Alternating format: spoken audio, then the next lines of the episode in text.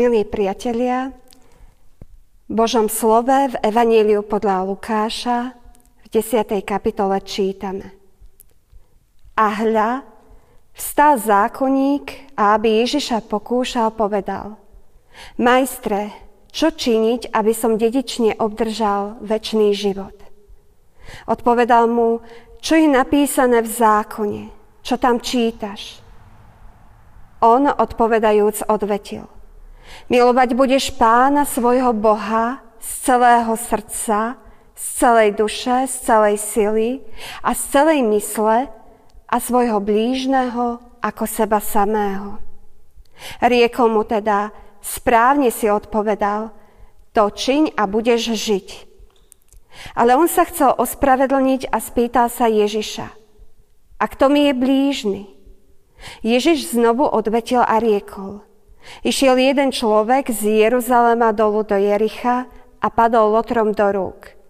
Tí ho ozbíjali, doráňali, zanechali polomrtvého a odišli. Náhodou išiel touto cestou kňaz a keď ho videl, obišiel ho. Podobne i Levíta, keď prišiel na to miesto a videl ho, obišiel ho. Prišiel však k nemu pocestný Samaritán a vidiac ho, zľutoval sa nad ním. Pristúpil k nemu, obviazal mu rany, nalial do nich oleja a vína, vyložil ho na svoje hobiatko, zaniesol do hostinca a opatroval ho. Potom na druhý deň vyňal dva denáre, dal hostinskému a povedal Opatruj ho a ak by si viac vynaložil na neho, zaplatím ti, až sa vrátim. Čo sa ti teda zdá? Kto z tých troch bol blížny tomu, ktorý padol lotrom do rúk? A on odpovedal, ten, čo mu preukázal milosrdenstvo. Ježiš mu povedal, choď a rob podobne. Amen.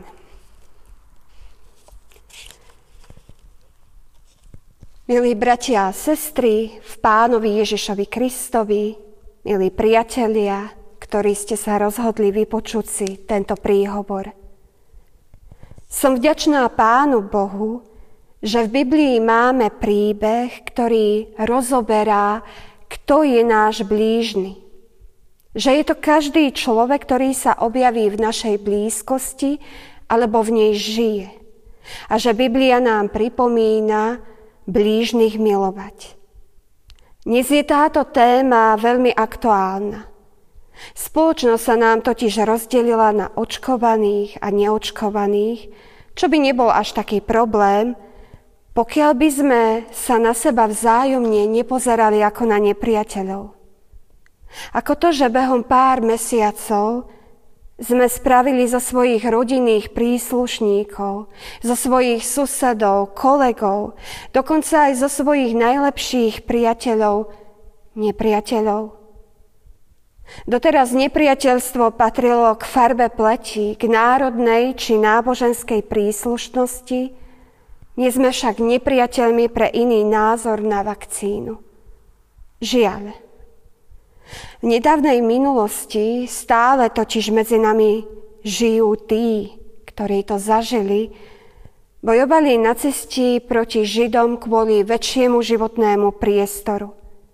Málo kto si vtedy uvedomoval, že ľudia sú pobádaní k fanatickej nenávisti voči druhým, tiež len ľuďom, a v tomto roku si pripomíname i smutné 80. výročie, kedy sa začal masaker Srbov Chorvátmi. Tak ako Židia museli nosiť žlté Dávidové hviezdy, museli Srbi nosiť modré pásky na ramene s označením P ako pravoslávny. Na dverách všetkých úradov, obchodov, reštaurácií a autobusov sa objavila ceduľa Srbom, Židom, kočovníkom a psom vstup zakázaný.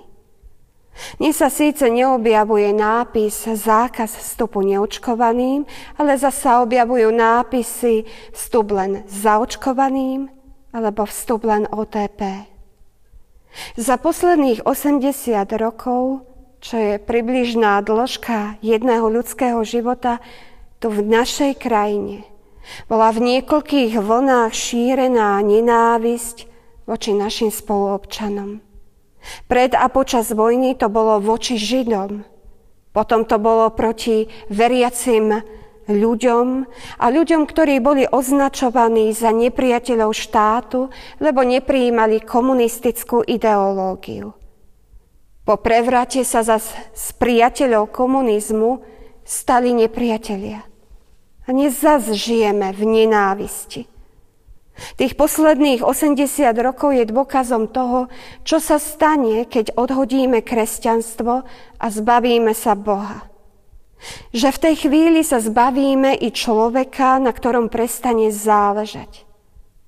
Keď nejaký človek nemá v našich očiach hodnotu ani cenu vlastného života, zbavujeme sa tak kresťanstva, a Kristovho príkazu milovať. Ako farárku ma znepokojuje stav, ku ktorému sme dospeli. Znepokojuje ma, že človek po upozornení, že si má nasadiť rúško, je schopný zabiť človeka. Prípad, ktorý sa stal nedávno v Nemecku. Rovnako ma však znepokojili niektoré pre mňa neprimerané zásahy policajtov voči občanom, ktorí nemali nasadené rúško.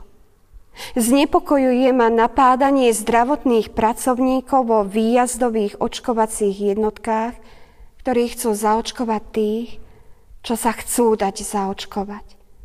No znepokojujú ma i niektoré vyjadrenia nielen bežných ľudí, ktorí si píšu na internete, ale i verejne činných predstaviteľov, lebo šíria nenávisť. Kedy sme sa stali nepriateľmi?